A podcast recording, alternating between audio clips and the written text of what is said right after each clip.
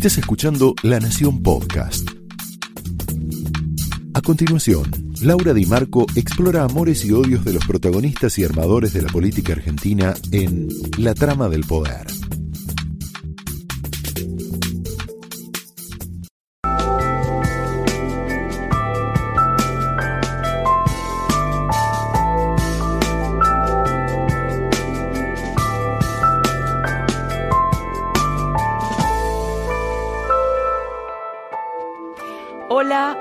Noches, muy bienvenidos a esta trama en donde lo que parece haber vuelto al escenario político es la política local.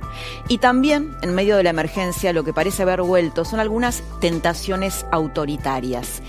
Y aunque tengamos miedo, es muy importante que no nos distraigamos y que estemos atentos y vigilantes a esos desvíos. Lo de atentos y vigilantes, ¿te acordás que es un término que empleó el presidente? Y que yo te propongo que lo apliquemos como ciudadanos sobre la dirigencia política. De eso y de muchas otras cosas vamos a hablar en un ratito en una entrevista exclusiva y explosiva con Jaime Durán Barba, que hace muchísimo que no habla, va a estar aquí en la trama para analizar en exclusiva la política argentina. A Jaime le vamos a preguntar de todo. Vamos a hablar con uno de los grandes intelectuales argentinos, que es José Pepe Nun, ¿Te acordás que fue eh, secretario de Cultura de los, de los Kirchner? Conoce el kirchnerismo eh, desde adentro muy profundamente y, es muy lúcido y eh, hablaba el otro día con, con Pepe Nun y me decía algo muy inteligente. Mira, me decía, muchos líderes mundiales están aprovechando ahora la emergencia de la pandemia para darse poderes absolutos. A eso le llamamos tentación totalitaria. ¿Sabes cómo la describe Pepe Nun, la tentación autoritaria? El líder ocupa el espacio total, la totalidad. ¿Y qué desconoce? La división de poderes. Esto que te voy a decir parece una obviedad, pero en la Argentina esto no es nada obvio, porque no ocurre. En democracia gobiernan tres poderes independientes. Para que llamemos a un sistema democrático, esos tres poderes tienen que tener el mismo peso. Dice Pepe Nun, y después lo vas a escuchar, que la Argentina nunca hizo el tránsito a la democracia. Y esta idea que parece muy teórica, que parece muy técnica, tiene muchas consecuencias en lo que estamos en la pandemia que estamos atravesando y en tu vida cotidiana y en mi vida cotidiana. Te voy a poner un ejemplo práctico. Fuimos gobernados muchos años por gobiernos populistas que malgastaron mucho dinero en el corto plazo. El populismo, la definición es no mira al largo plazo. No ahorramos en tiempos de vacas gordas, cuando teníamos las commodities de la soja muy alta, ciclo expansivo, cuando gobernaba el kirchnerismo. Es por eso, entre otras cosas, que nuestro sistema público de salud puede colapsar, sobre todo el de la provincia de Buenos Aires, por no haber hecho las cosas bien cuando debían hacerse. Fíjate Chile, en Chile no pasa esto, Chile ahorró en sus ciclos expansivos, en épocas de vacas gordas. Ahorró, invirtió en salud, tiene muchos más testeos diarios que nosotros. En una palabra, tiene un sistema democrático estable que se ha mantenido a lo largo del tiempo, no, no contaminado de populismo, y el resultado es que hoy tiene una mayor fortaleza para atravesar esta emergencia. Mirá qué importante es la fortaleza de las instituciones. Hoy también hablaba la tarde con uno de los grandes encuestadores argentinos, es Alejandro Katerberg, eh, uno de los directores de la consultora Poliarquía. ¿Y sabes lo que me decía? Un dato que te va a sorprender. Comparativamente, los argentinos están más preocupados y tienen más miedo que otras sociedades. Más miedo que otras sociedades. ¿Por qué? ¿Somos más miedosos? Mira, esto tiene que ver con algo muy obvio. Percibimos que nuestro país es frágil que es frágil en su economía, que son frágiles sus instituciones. Tenemos miedo en un momento en el que es muy necesario confiar en alguien para que nos saque de esta emergencia. La gente necesita confiar en alguien. Es lógico, es como si estuvieras en una guerra en donde eh, necesitas que haya un líder que, que, te vaya, que te vaya guiando en la salida de esto. Esto es lo que recogen los encuestadores como sentimiento general cuando investigan la opinión pública.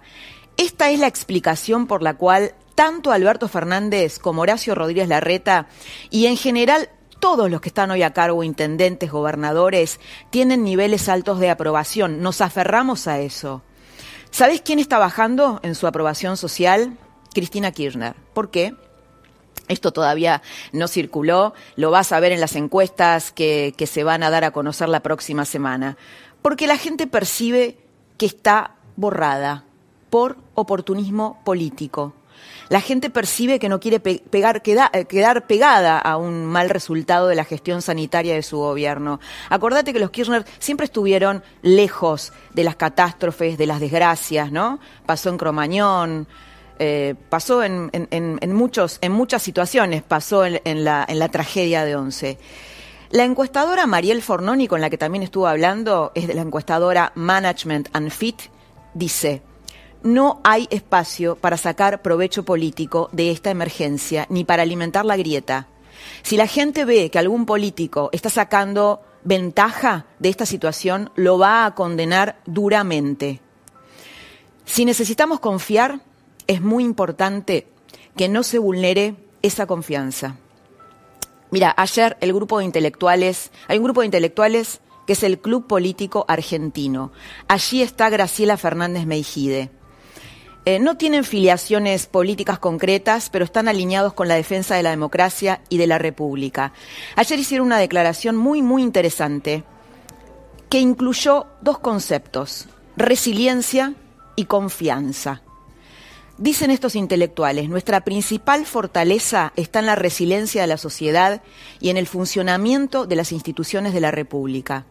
Quiero pensar con vos estas dos palabras, resiliencia la nuestra. Resiliencia como, sociedad, la que está en nosotros, y la necesidad, por otro lado, la otra pata, de confiar en nuestras instituciones. Resiliencia es una palabra de moda y no es resistencia.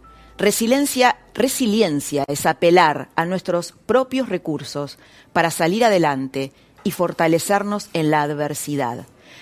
Si vos mirás, si miramos lo que hemos vivido en la historia reciente, Fuimos resilientes muchas veces en todas nuestras crisis.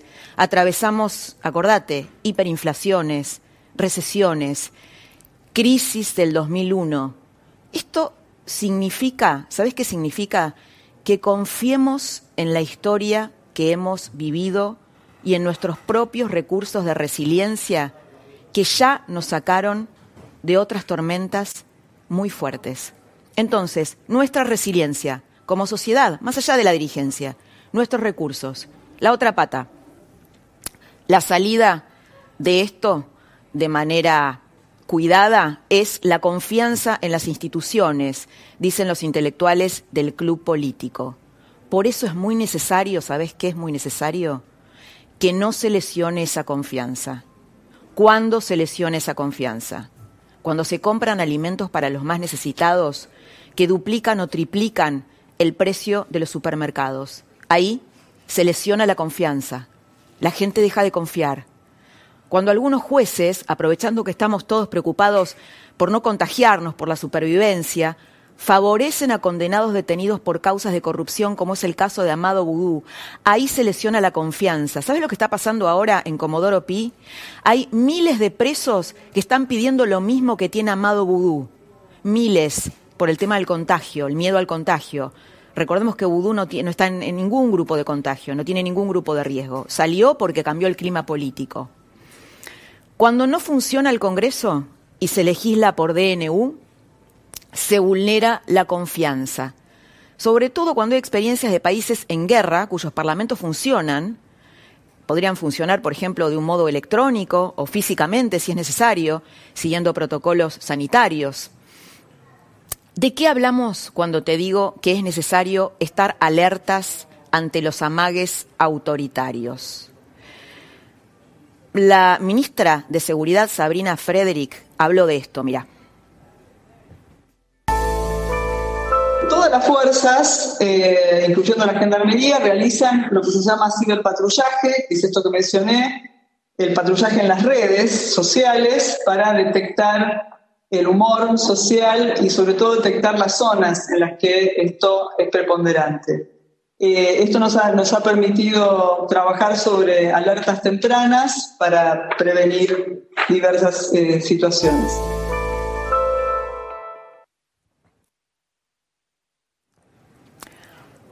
Al ciberpatrullaje que propuso ayer la ministra Frederick sobre nuestras redes sociales, eh, ¿qué significa esto? Vigilar el humor social de los argentinos, meter, como hacen en China, ¿no? Bueno, meterse en la intimidad, esto está prohibido por la ley de inteligencia.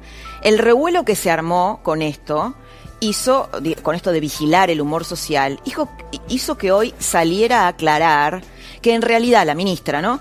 Eh, lo que se está vigilando es la posibilidad de que no haya saqueos por el hambre, es decir, lo comunicó de otro modo, pero esta idea de la vigilancia social, el, eh, modo, el intento de meterse en la privacidad de las personas, existió. Como dice un tuit muy revelador de Roxana Reyes, la diputada santacruceña por la UCR. ¿Tenemos el tuit por ahí? Sí lo tenemos. Si sabremos en Santa Cruz, si sabremos del patrullaje. No solo lo usan en tiempos de pandemia. El Consejo Provincial de Educación ha llegado a sancionar o a sumariar a los docentes por un like o por una opinión contraria al gobierno en redes. No cambian en la pandemia. Se muestran, se muestran. Y lo último, el intento de controlar la información por parte del gobierno. La agencia TELAM, te quiero hablar un poco de la agencia TELAM, es una agencia que debería, eh, bueno, que debería ser la agencia del Estado, pero la agencia TELAM históricamente es la agencia de un gobierno. No quiero ser injusta con esto. La agencia TELAM tiene un grupo de periodistas profesionales de toda la vida que resisten frente a la enorme cantidad de militantes y de ñoquis que tiene esa agencia. ¿Sí? Entonces, está dominada hoy por la cámpora y está dominada hoy por el kirchnerismo duro. Es decir, a ver, en una democracia, la agencia del Estado eh, debería ser eh, la agencia del Estado, no la agencia de los gobiernos de turno. Bueno, ¿qué pasó hoy con la agencia Telam? Lanzó una aplicación que se llama justamente Confiar. Confiar. ¿Qué está pasando con esta aplicación? Están alentando a la ciudadanía para que chequee la información con ellos. Imagínate, que chequeemos con el kirchnerismo la información. O sea, imagínate, si querés chequear, por ejemplo, si hubo o no hubo sobreprecios en la compra de alimentos, vos tendrías que entrar a esta app em, eh, por, parte, digamos, que, la está alentando el Estado, dominada por los sectores más kirchneristas del gobierno, eh, y chequear esta información. Imagínate el resultado que podría darte esto, ¿no? Este, esta especie de chequeado albertista. Bueno, a esto me refiero con intentos autoritarios, amagues autoritarios y de control, aprovechando que estamos todos entretenidos y preocupados y miedosos, como te decía antes, con, eh, con la pandemia. Atentos y vigilantes, más que nunca, pero sobre quienes nos gobiernan. Quiero empezar la trama de esta noche con alguien que te anuncié durante eh, el, el, editorial este que estuvimos charlando y que es José Pepe Nun, lo tenemos por teléfono a José Pepe Nun, eh, uno de los intelectuales más interesantes, más lúcidos de la Argentina, con el que quiero charlar algunos de estos temas que te planteé. Eh, José, Pepe, ¿me escucha bien? Hola Nun, ¿me escucha bien? Estamos probando. A ver. Sí, ahí yo lo escucho. Yo, yo también. muy, bien. bueno, entonces estamos, estamos conectados eh, en un... Bueno, hablamos nosotros hace poquito y usted me decía algo así como que la Argentina nunca hizo la transición hacia la democracia. ¿Cómo está viendo, en principio, el liderazgo de Alberto Fernández en esta emergencia?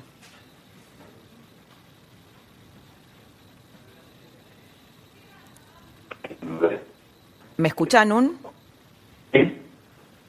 Recordemos que en el mes de diciembre estuvo el Congreso reunido para conceder los poderes de emergencia, le transfirió 11 facultades extraordinarias entre ellas una bastante anticonstitucional, que fue la facultad de poder fijar el tributo de bienes personales para las personas que estaban en el exterior.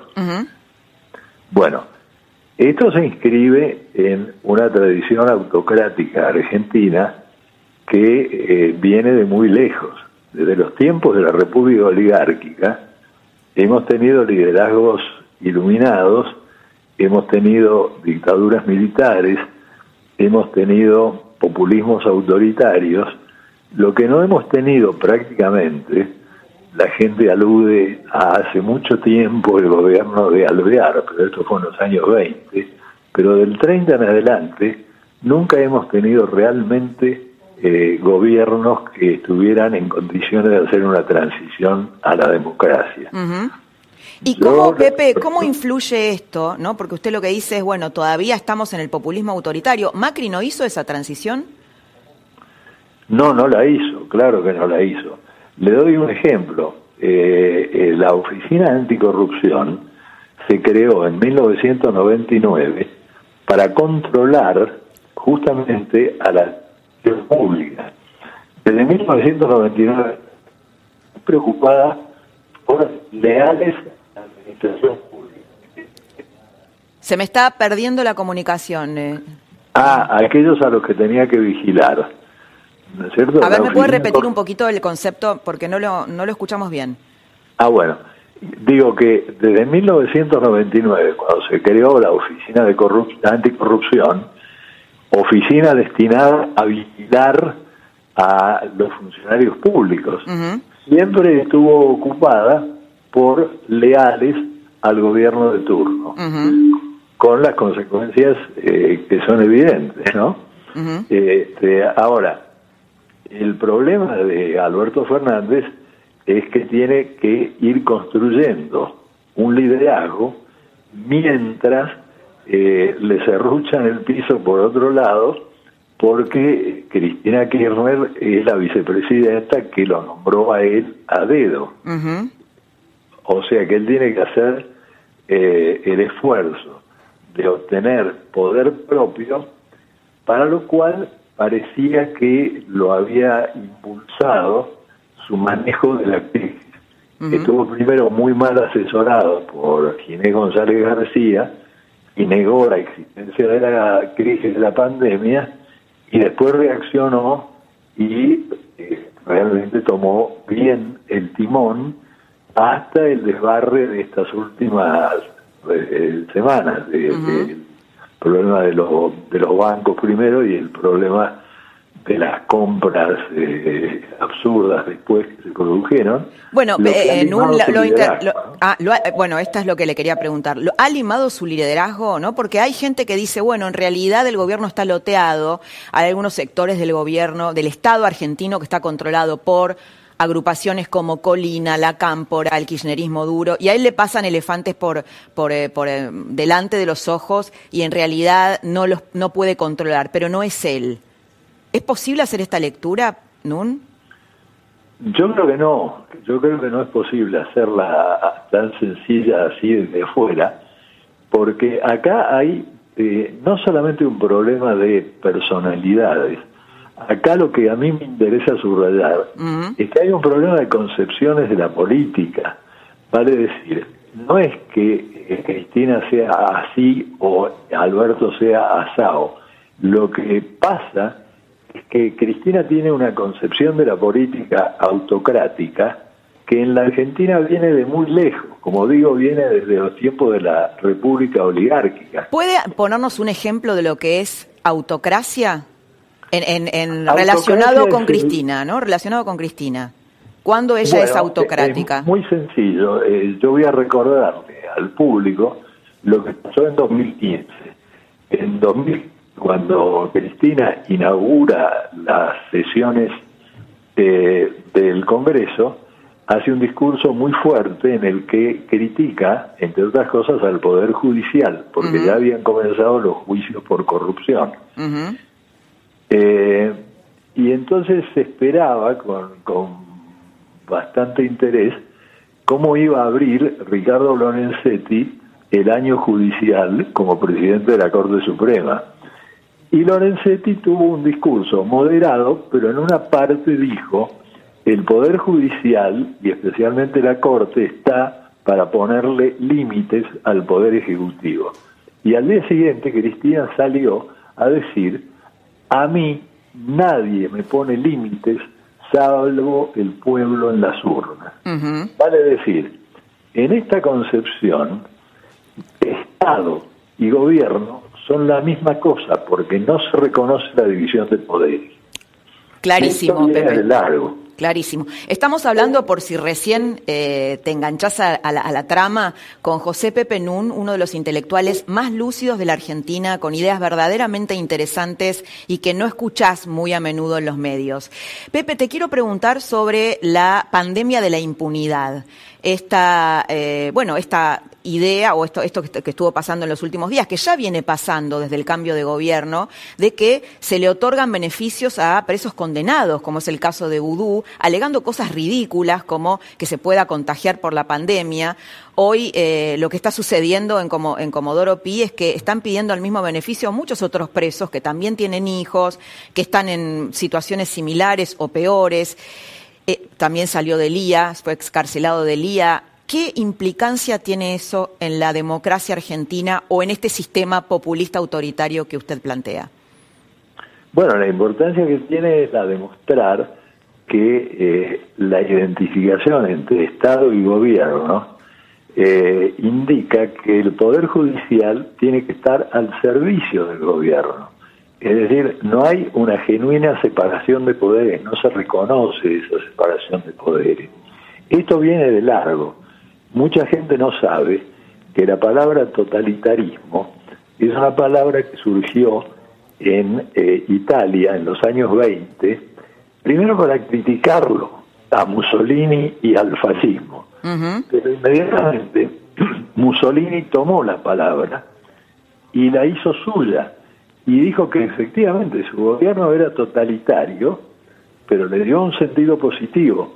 Lo que es la comunicación, Pepe, ¿no? Digo, cómo uno en la comunicación puede dar vuelta al sentido de las palabras y usarlo a su favor, una palabra que en realidad tiene una connotación negativa. Para él no la tenía, porque lo que él consideraba, y esto es lo que quiero subrayar, es que su sistema era un sistema total. Y esto a nosotros nos interesa porque el general Perón nunca ocultó su admiración por este hombre, por Mussolini y por su visión de la política. Y en la época de Perón no existió división de poderes en absoluto. Yo me acuerdo, si usted me permite contar eh, una pequeña anécdota personal, a los 14, 15 años, yo no sé, sería el año 47, por ahí, me fui hasta el Congreso porque yo quería asistir a una sesión de la Cámara de Diputados. Bueno, pidió la palabra un hombre canoso del grupo radical, que resultó ser Arturo Ilia, cuando él comenzó a hablar, automáticamente todo el, bloque peronista, que era la absoluta mayoría del Congreso, se levantó y se retiró. Y entonces quedó Ilia hablando solamente para el grupito de radicales. Pepe, la, la última... Sí, sí, claro, entiendo, entiendo la idea. Eh, Pepe, le quería decir, nos está escuchando Jaime Durán Barba, que lo tenemos conectado, y quería aprovechar, porque le quiero hacer la última pregunta, eh, que, a ver, él, dice, Jaime Durán Barba, en algunas declaraciones que hizo, que el liderazgo de Alberto Fernández en esta pandemia, eh, que está teniendo eh, porcentajes de aprobación muy altos, dejó en la sombra a Cristina Kirchner, que dicho sea de paso no aparece eh, la vicepresidenta. ¿Qué, ¿Qué piensa de esto? ¿Coincide, Pepe? ¿Está en desacuerdo? ¿Cómo lo ve? Estoy totalmente en desacuerdo porque Cristina sigue trabajando en las sombras permanentemente. Está reuniéndose todo el tiempo con intendentes, hablando con gobernadores, en otras palabras, tratando de minar las bases de poder que va construyendo o intenta construir Alberto Fernández. Por eso Alberto Fernández se va de lengua cuando se encuentra con Moyano, porque sabe que Moyano está distanciado de Cristina y entonces dice la barbaridad que dice de Moyano, es un dirigente ejemplar. Eh, vale decir, hay un trabajo de Zapa que, está haciendo la expresidenta y que si sale bien lo que está ocurriendo ahora con el coronavirus, bueno, el mérito será de todos. Si sale mal, la culpa es de Alberto Fernández. Un clásico, ¿no? ¿Eh? Un clásico del kirchnerismo, un clásico. Es, es absolutamente un clásico del kirchnerismo. Y usted tenga en cuenta una cosa, de que, que eh, en, en, ese momento el, está haciendo Alberto Fernández está siendo eh, hortado funcionarios puestos. Se entrecorta un poquito, Pepe. Bueno, digo, está siendo agradado por funcionarios puestos por Cristina en distintos lugares de la administración, pero sobre todo en el Poder Judicial. Claro, es claro. El Poder Judicial en el que se ha asegurado totalmente la impunidad. Entonces no entiendo cómo se puede decir de que es mentira de que haya una división entre los dos liderazgos, salvo que sea firme que eh, Alberto Fernández ya está entregado sometido al liderazgo de Cristina Kirchner. Creo que se está resistiendo a eso, pero creo que no tiene suficientes armas por ahora para hacerlo. Clarísimo, Pepe. Eh, estuvimos hablando un largo rato con José Pepe Nun, uno de los intelectuales más inteligentes de la Argentina, y eh, eh, le agradecemos, Pepe, por habernos ayudado a pensar en este momento que es tan difícil, tan complicado, tan confuso. Lo tenemos ya en, línea por Skype a Jaime Durán Barba. Es un gusto, Jaime, es un gusto recibirte en la trama. Hace mucho tiempo que, que no habla Jaime Durán Barba, así que muy bienvenido. Muchas gracias, Laura. Es un gran gusto estar contigo. Eh, siempre he apreciado mucho tus criterios y ha sido un enorme placer hablar contigo. Bueno, eh, el placer es compartido. No sé si estaba escuchando, Jaime, lo que decía Pepe Nun con respecto al liderazgo de Alberto Fernández. Yo leí por ahí, vi por ahí que usted eh, lo, lo, elogia, ¿no? Alberto Fernández. Me gustaría saber qué. A ver, dos cosas. Primero, usted sabe que acá en el gobierno somos, la Argentina es triunfalista y muchos de los que están al lado de Alberto Fernández dicen que puede ser, si le sale bien esta, así, un nuevo Perón.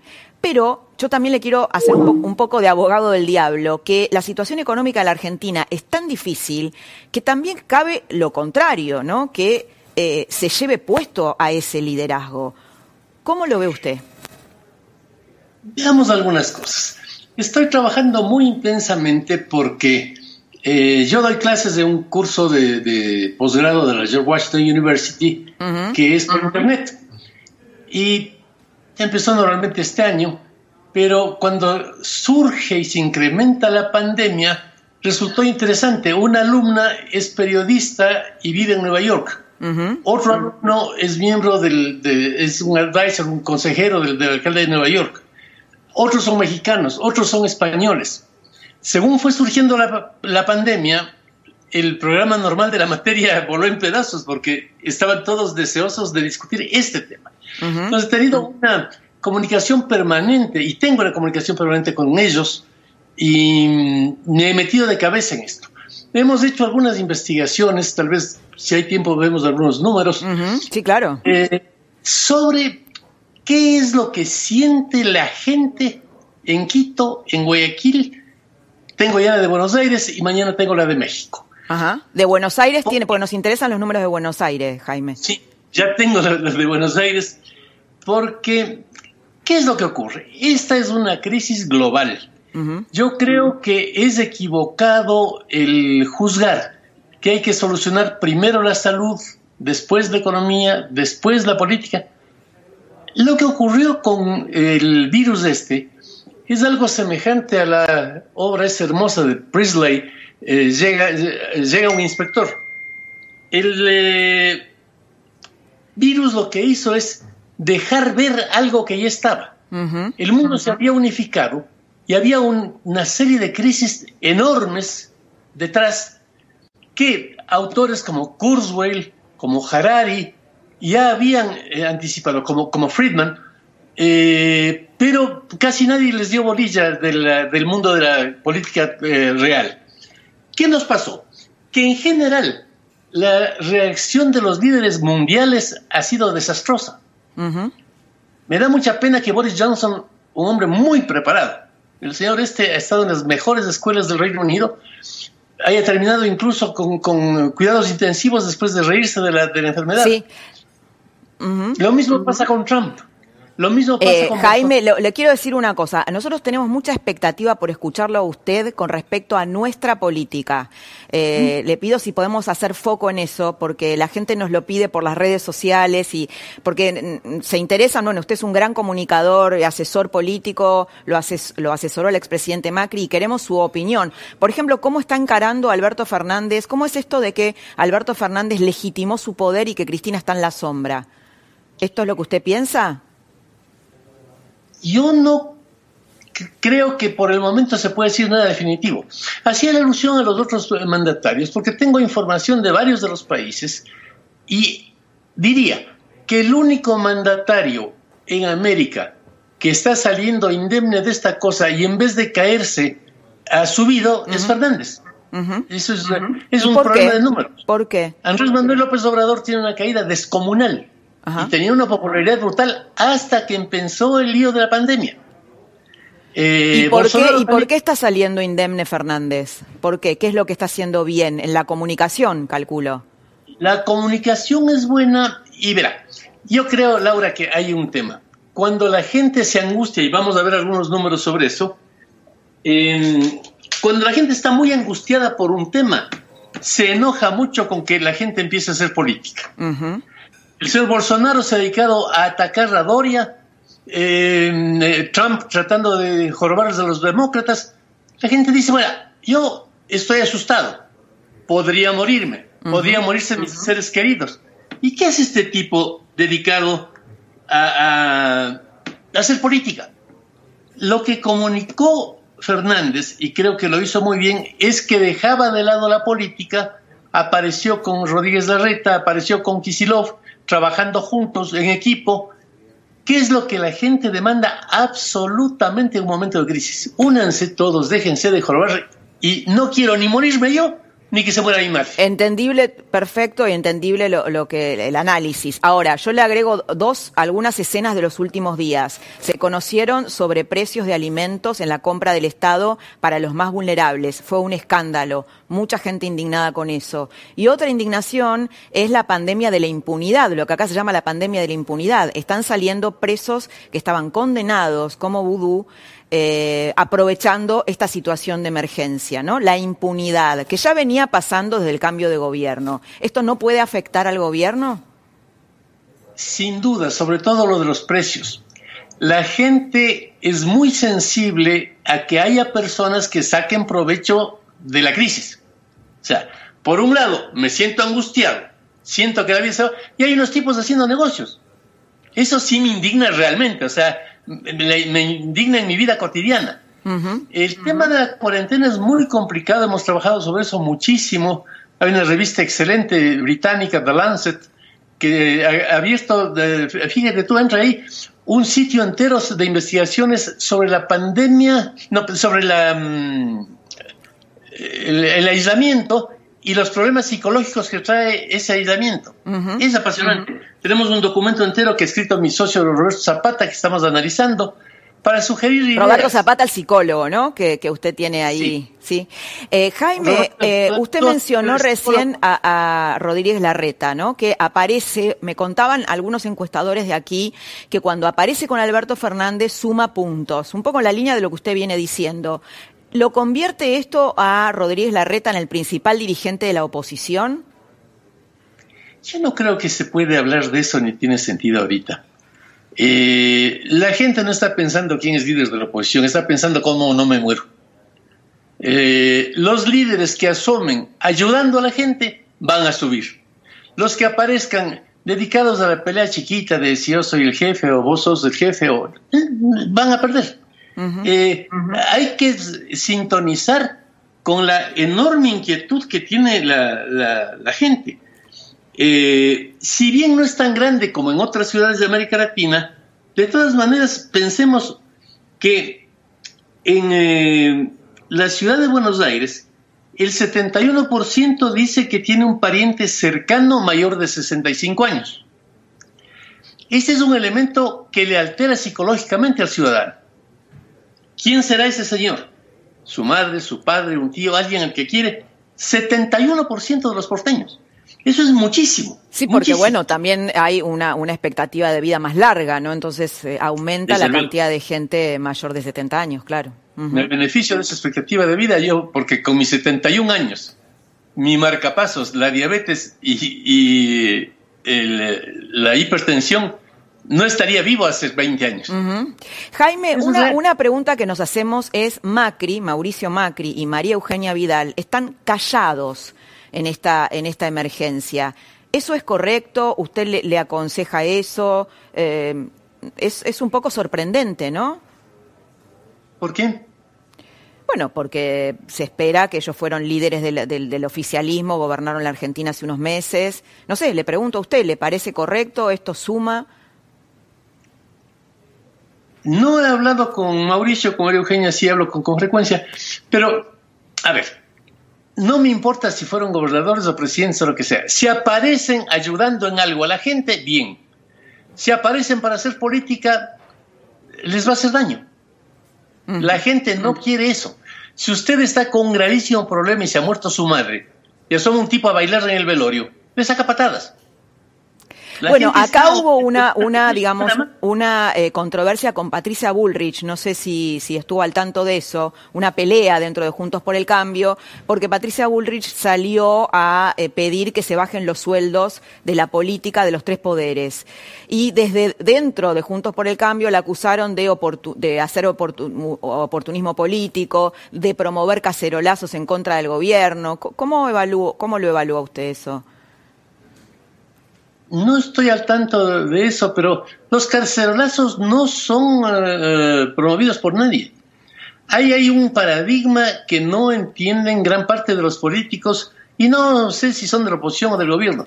La gente actual es muy independiente. Ese es el tema central de mis libros y de mis estudios. Lo sé, sí, sí. La gente actúa por sí misma. Esto de los autoconvocados no es un invento del macrismo. En el curso que estoy dando, pues hay 40 libros que, doy a mis alumnos sobre eso, de lo que llaman en Estados Unidos de New Politics. La gente ahora es independiente.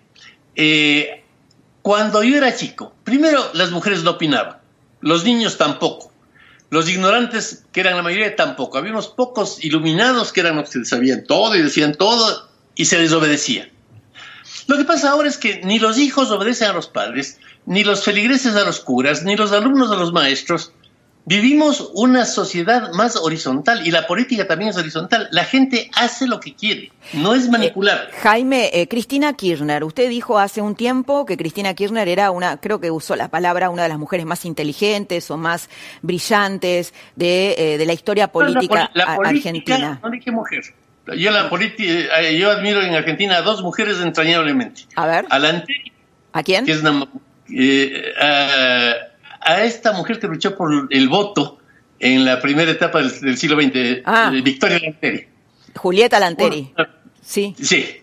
Es una, una, tipa sensacional, su biografía es una maravilla. Estoy escribiendo una cosa larga sobre ella y sobre otra, eh, tres pioneras de, la época, fue una mujer maravillosa. Y la otra mujer a la que admiro, está viva, pero le tengo una enorme admiración, es a Fernández Mejía, la presidenta de nuestro Y a María Eugenia Vidal, ¿no? Sí, también, pero María Eugenia todavía está joven. Eh, María, eh, Graciela ha demostrado con su biografía una visión que a mí me parece descomunal de un problema grave que tuvimos en nuestro país, que fue el tema de la guerrilla y, la dictadura y toda esa cosa. Sí, sí. Eh, yo me siento muy envuelto con eso y creo que la actitud de Graciela demuestra una grandeza enorme y le admiro profundamente. Pero quiero volver a, Cristina, eh, Jaime, a, Cristina Kirchner. Eh, déjeme que le complete un poquito la pregunta. Es, usted había dicho, bueno, no, no recuerdo la, la, palabra exacta, pero era algo así, la, de esta, más... La política más eh, brillante. Bueno, esto usted se imagina que acá, entre los votantes de Juntos por el Cambio, generó enojo. Ahora lo que pasó es que Cristina está borrada, ¿no? Y me decían hoy algunos encuestadores que porque está borrada y justamente no está en esto que usted dice, no está apareciendo, colaborando, porque tal vez se quiere salvar por si le sale mal, las cosas le salen mal a Alberto Fernández, está bajando su imagen. ¿Sigue pensando lo mismo de Cristina Kirchner?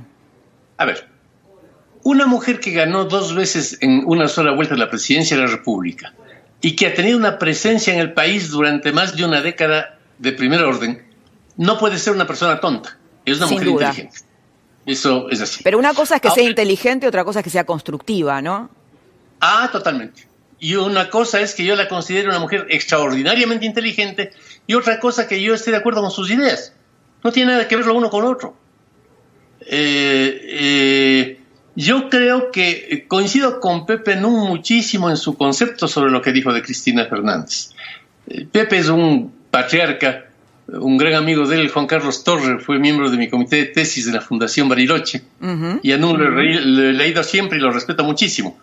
Eh, pero lo que él dice sobre Cristina es cierto, no tiene una concepción democrática de la política, eso es real. Ahora, ¿qué está haciendo? Pues hasta donde parece está más replegada porque lo que vos decís es bien importante. No está garantizado que a, Fernández le va a ir bien con todo este lío. No está garantizado. Yo, como ciudadano común, desearía que le vaya muy bien. Pero esta es una pelota terrible. Le pongamos en la cabeza a Trump para que sea más fácil de ver. En noviembre tendremos elecciones en Estados Unidos. ¿Con cuántos? ¿100 mil? ¿150 mil muertos? Con una crisis económica que no puede superarse en dos o tres años. Es una crisis económica mundial. Eh, se nos está acabando un poquito el tiempo y tenemos que ir a un corte, pero le quiero preguntar una cosa, no quiero que se me vaya sin preguntarle esto. Acá, usted lo sabe, mucha gente de Juntos por el Cambio, entre ellos Alfredo Cornejo, que lo vamos a tener en un ratito, lo han criticado muy duramente y le adjudican el hecho de que un poco que han perdido las elecciones del año pasado por los malos consejos o el mal asesoramiento que usted hizo con Macri, que usted un poco que lo hundió a Macri, una cosa así. Tienen conceptos muy duros que no le quiero, que usted ya los debe conocer, pero no le quiero reproducir. Eh, ¿Qué siente cuando escucha estas críticas? Nada, yo me río mucho de las, las críticas, me produce mucha gracia, porque que yo no fui responsable de eso, pero si hubiese sido responsable de eso, habría sido responsable también de los 10 años de triunfos seguidos que tuvo Mauricio. No lo fui tampoco. Mauricio es el que tuvo esos triunfos. Pero, a ver, he estado trabajando en Argentina desde el año 2004. Siempre ganamos en todas las elecciones en las que yo siempre, en la provincia, en la ciudad, en el país. ¿Era yo el autor de eso? No, era Macri. Soy el autor de la única derrota que tuvimos en 15 años. Si les parece así, que se diviertan, sean felices. Yo no, yo no tengo ningún interés en, discutir esas cosas. Que sean felices si, me critican. A mí, a mí no me hace mal. Tengo un gran sentido del humor. Creo que es muy bueno reírse de uno mismo y creo que tengo mucho material para eso riéndome de mí mismo. ¿Sigue asesorando a Macri, a Juntos por el Cambio, Jaime?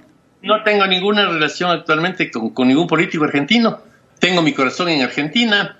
Eh, espero cuando existe una vacuna, porque tanto con mi edad voy a tener que vivir una prisión domiciliaria, yo también en mi departamento. Pues espero volver muy pronto. Amo Argentina, escribo todas las semanas en perfil, estoy en el club político, eh, eh, mantengo una estrecha relación con mucha gente de allá, unos de, del PRO, otros de fuera. Yo nunca he sido fanático ni partidario de nada, ni me afilié nunca en mi vida a ningún partido político. Jaime, se nos está acabando el tiempo y le quiero agradecer mucho por haber estado esta noche en esta entrevista exclusiva, interesante, picante, aquí en la trama del poder. Jaime Durán Barba, uno de los asesores políticos más inteligentes de este momento. Gracias, Jaime.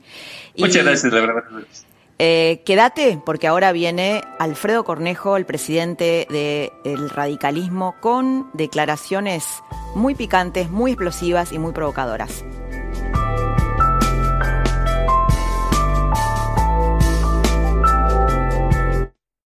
Miércoles, super fin de semana Coto. 50% de descuento en la segunda unidad y un 30% más exclusivo de nuestra comunidad, llevando dos productos iguales en cacao en polvo Nesquik, Higienol, Colgate, Triple Acción y Pantén. 3x2 en Villavicencio botella por 2 litros, cervezas seleccionadas y en golosinas. Y 40% de descuento exclusivo de nuestra comunidad en vinos finos, espumantes y champañas. Coto, yo te conozco.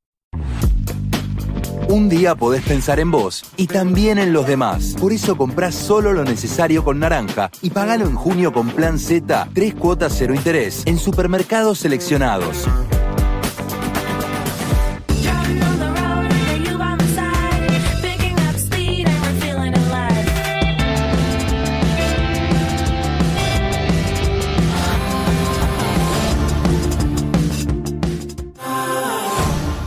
Son momentos difíciles.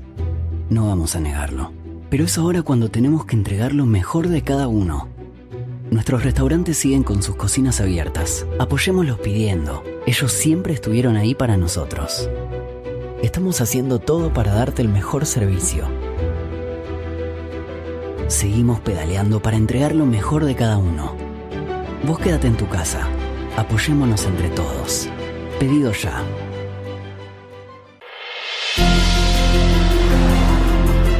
Vivir tiempos muy extraños, donde debemos dejar de compartir aquello que nos gusta y que nos hace humanos. Tiempos donde el aislamiento físico es clave para cuidarte y para cuidar a los demás. Entonces quédate en casa, que nosotros estamos acá, para hacer tus ojos ahí afuera, para brindarte información confiable, de modo que sepas lo que está pasando, para acompañarte con muchos otros contenidos que pueden inspirarte, guiarte y también distraerte. Nuestro compromiso es atravesar estos separados pero muy unidos. Por eso, la Nación te acompaña.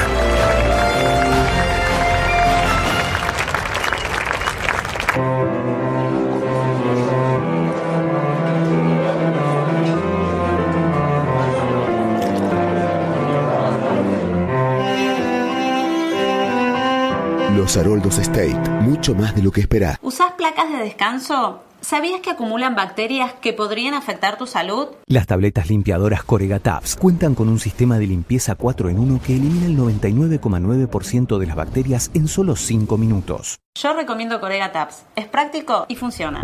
Grupo Adrián Mercado te invita a participar de una importante subasta online de inmuebles. El jueves 16 de abril a las 15 horas. Participar es muy fácil. Te inscribís en nuestra web y listo. Adrián Mercado. Cuidar a tu familia y desinfectar tu casa es lo más importante. A diferencia de desinfectantes líquidos o en gel, Lisoform Aerosol es una opción inteligente y versátil que elimina el 99,9% de virus y bacterias en superficies duras y blandas. Ahora disponible en un tamaño más accesible. El mundo está hecho para tocarlo. SC Johnson, una compañía familiar. Pascuas Carrefour. Del 8 al 13 de abril, 2x1 en huevos de Pascua. 70% de descuento en la segunda unidad en marcas de conservas de pescado, aderezos y snacks. Además, filete merluza a 229 pesos el kilo. Y mucho más en carrefour.com.ar. ¿Todavía no probaste la nueva leche La Serenísima 0%? Una leche más liviana que la verde, con el mismo aporte de proteínas, calcio y vitaminas, pero con menos calorías. La nutrición y el sabor de siempre en una leche más liviana. Ahora también en botella. Con Naranja podés pagar tu resumen sin moverte de tu casa, descargando nuestra aplicación desde Google Play o App Store, ingresando a Naranja Online desde naranja.com o desde pagomiscuentas.com o linkspagos.com.ar a través de tu home banking. Y ahora también podés pagar con tu billetera virtual a través de la sección Pagar servicios. Hacelo en casa, hacelo online con Naranja.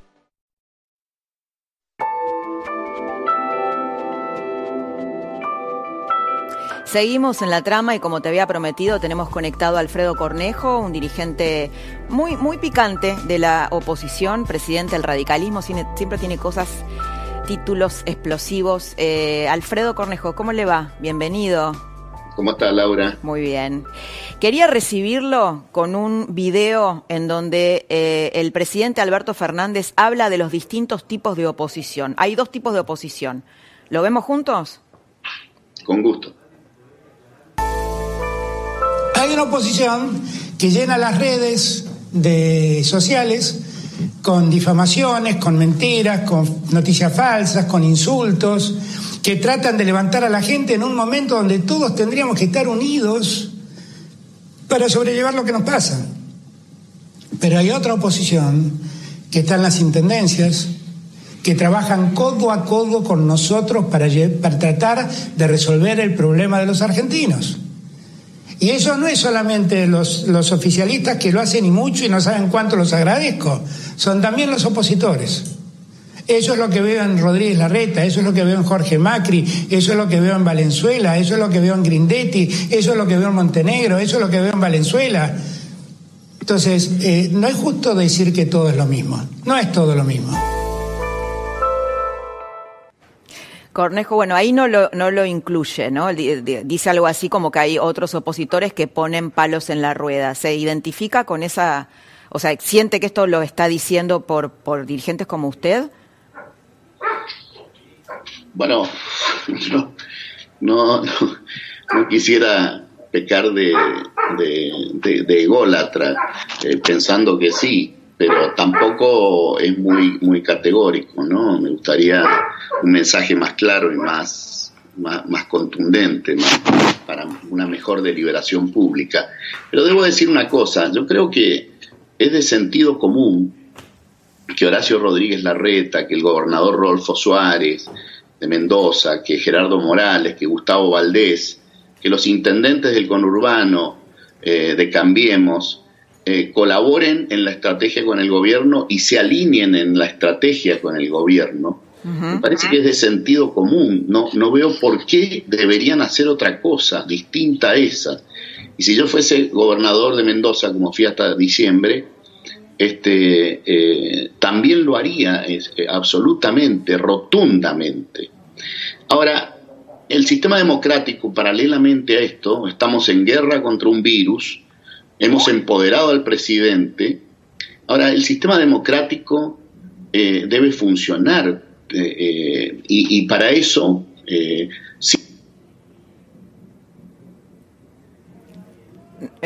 no, lo estoy escuchando, Cornejo, no lo estoy escuchando bien.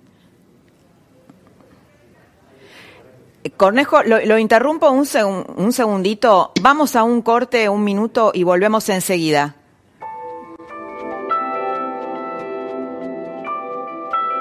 Las Pascuas y en Coto están las mejores ofertas. Hasta el domingo, filete merluza despinado congelado a 224 pesos con 90 por kilo. Trucha semi despinada a 399 pesos por kilo. Filete salmón rosado a 849 pesos por kilo. 6 por 4 llevando 6 en empanadas sabores de Pascuas y 2 por 1 exclusivo de nuestra comunidad en todos los huevos de Pascua. Coto, yo te conozco. Hoy todos podemos dar un poco más. Por eso desde Naranja donamos 20 millones para Cáritas, Red Argentina de Banco de Alimentos y Cruz Roja vos también podés ayudar. Porque además, por cada peso que dones, nosotros sumamos otro más. Entre todos podemos. Sumate en naranja.com. ¿Todavía no probaste la nueva leche La Serenísima 2%? Una leche más liviana que la roja, con el mismo aporte de proteínas, calcio y vitaminas, pero con menos calorías. La nutrición y el sabor de siempre en una leche más liviana. Ahora también en botella. Tocan vivir tiempos muy extraños donde debemos dejar de compartir aquello que nos gusta y que nos hace humanos. Tiempos donde el aislamiento físico es clave para cuidarte y para cuidar a los demás. Entonces quédate en casa, que nosotros estamos acá, para ser tus ojos ahí afuera, para brindarte información confiable, de modo que sepas lo que está pasando, para acompañarte con muchos otros contenidos que pueden inspirarte, guiarte y también distraerte. Nuestro compromiso es atravesar estos separados pero muy unidos. Por eso, la nación te acompaña.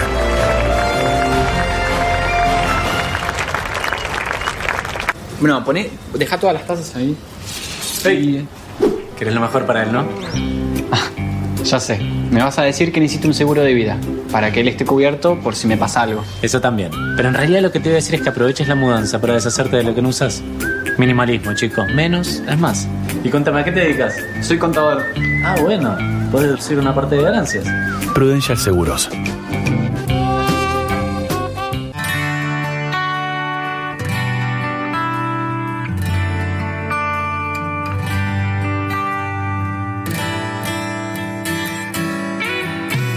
Family te protege. Para que tus noches en familia sean más divertidas. Protección diaria para tu familia. Para que vivas la vida a tu manera. Off.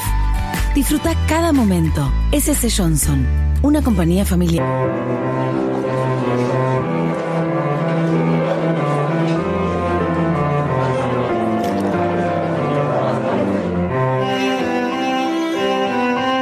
Los Haroldos State, mucho más de lo que esperás. ¿Usás placas de descanso? ¿Sabías que acumulan bacterias que podrían afectar tu salud? Las tabletas limpiadoras Corega Tabs cuentan con un sistema de limpieza 4 en 1 que elimina el 99,9% de las bacterias en solo 5 minutos. Yo recomiendo Corega Tabs. Es práctico y funciona. Cuidar a tu familia y desinfectar tu casa es lo más importante. A diferencia de desinfectantes líquidos o en gel, Lisoform Aerosol es una opción inteligente y versátil que elimina el 99,9% de virus y bacterias en superficies duras y blandas. Ahora disponible en un tamaño más accesible. El mundo está hecho para tocarlo. SC Johnson, una compañía familiar. Che, vos sabés lo que le pasó a Seguro, ¿no? Por favor, te pido, decime que no es que se lo llevaron preso. Dejemos los chistes malos por un rato. Quédate en tu casa. Haz tus operaciones desde la app y online banking. Te enseñamos cómo en bancogalicia.com. Y si tenés consultas, escribinos en Facebook o Twitter. Al final del día, ellos siempre encuentran algo para sacarte una sonrisa. Información, algo no salió bien. Noticias del mundo y el mejor equipo. Acá estamos de living a living. Lo que el día se llevó. En La Nación Más, periodismo de calidad.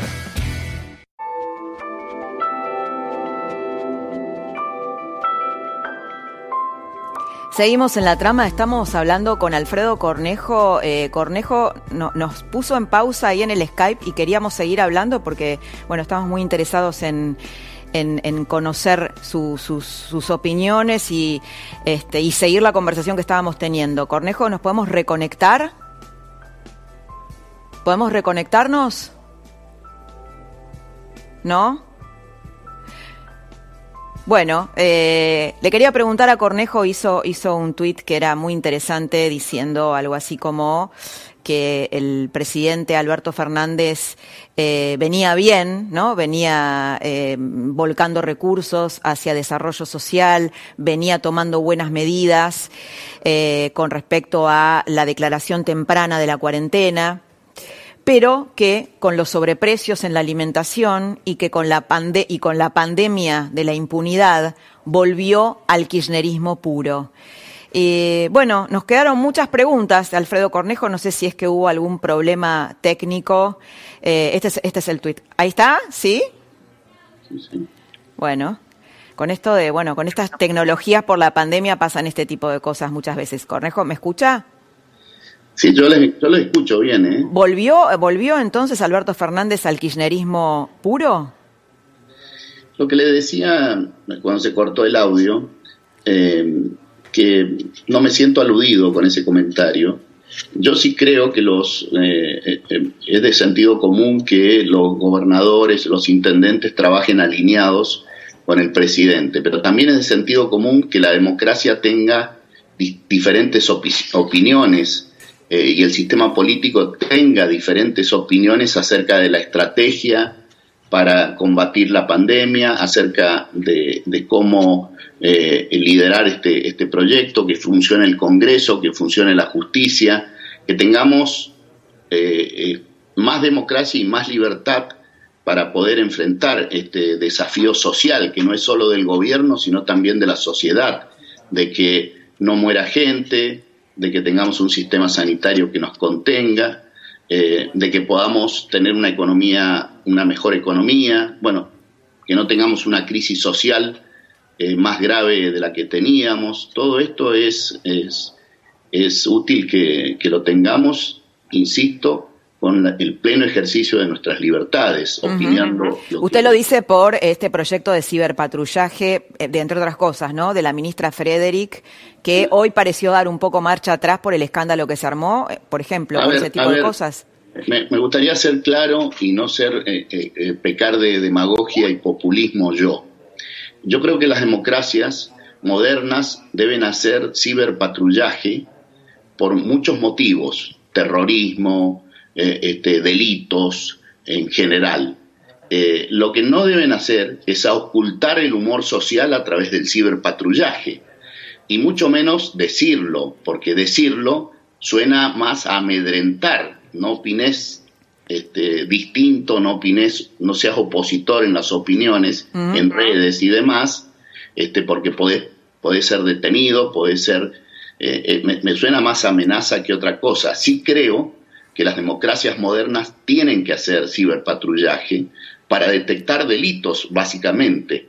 Ahora, el humor social no se oculta a través del ciberpatrullaje, se harán encuestas, este, eh, hay distintas formas e instrumentos de la sociología como para saber qué está opinando la sociedad, no necesariamente hacer... Cornejo, sí, me, encantaría hacerle un montón de preguntas, me quedaron muchísimas preguntas más, muchísimas, pero le estamos robando tiempo a lo que el día se llevó nuestra compañera Carola Gil y nos tenemos que despedir.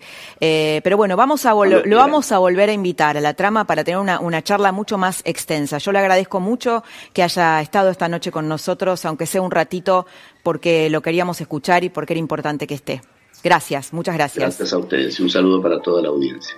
Nosotros nos reencontramos, primero, bueno, eh, ahora viene Carola Gil con lo, que, con lo que el día se llevó, donde, por supuesto, en La Nación Más, y nosotros nos reencontramos en La Cornisa, yo voy a estar en La Cornisa con Luis Majul, el próximo domingo a las 9 de la noche. Así que te espero ahí y nosotros en la trama el otro jueves a las 10 de la noche, por aquí, por La Nación Más. Chau, buenas noches.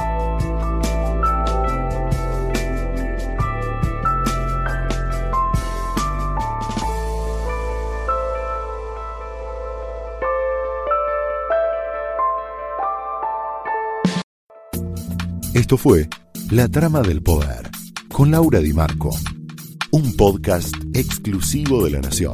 Escucha todos los programas de La Nación Podcast en www.lanacion.com.ar. Suscríbete para no perderte ningún episodio. Estamos en Spotify, Apple Podcast, Google Podcast y en tu reproductor de podcast favorito. Seguí escuchando La Nación Podcast.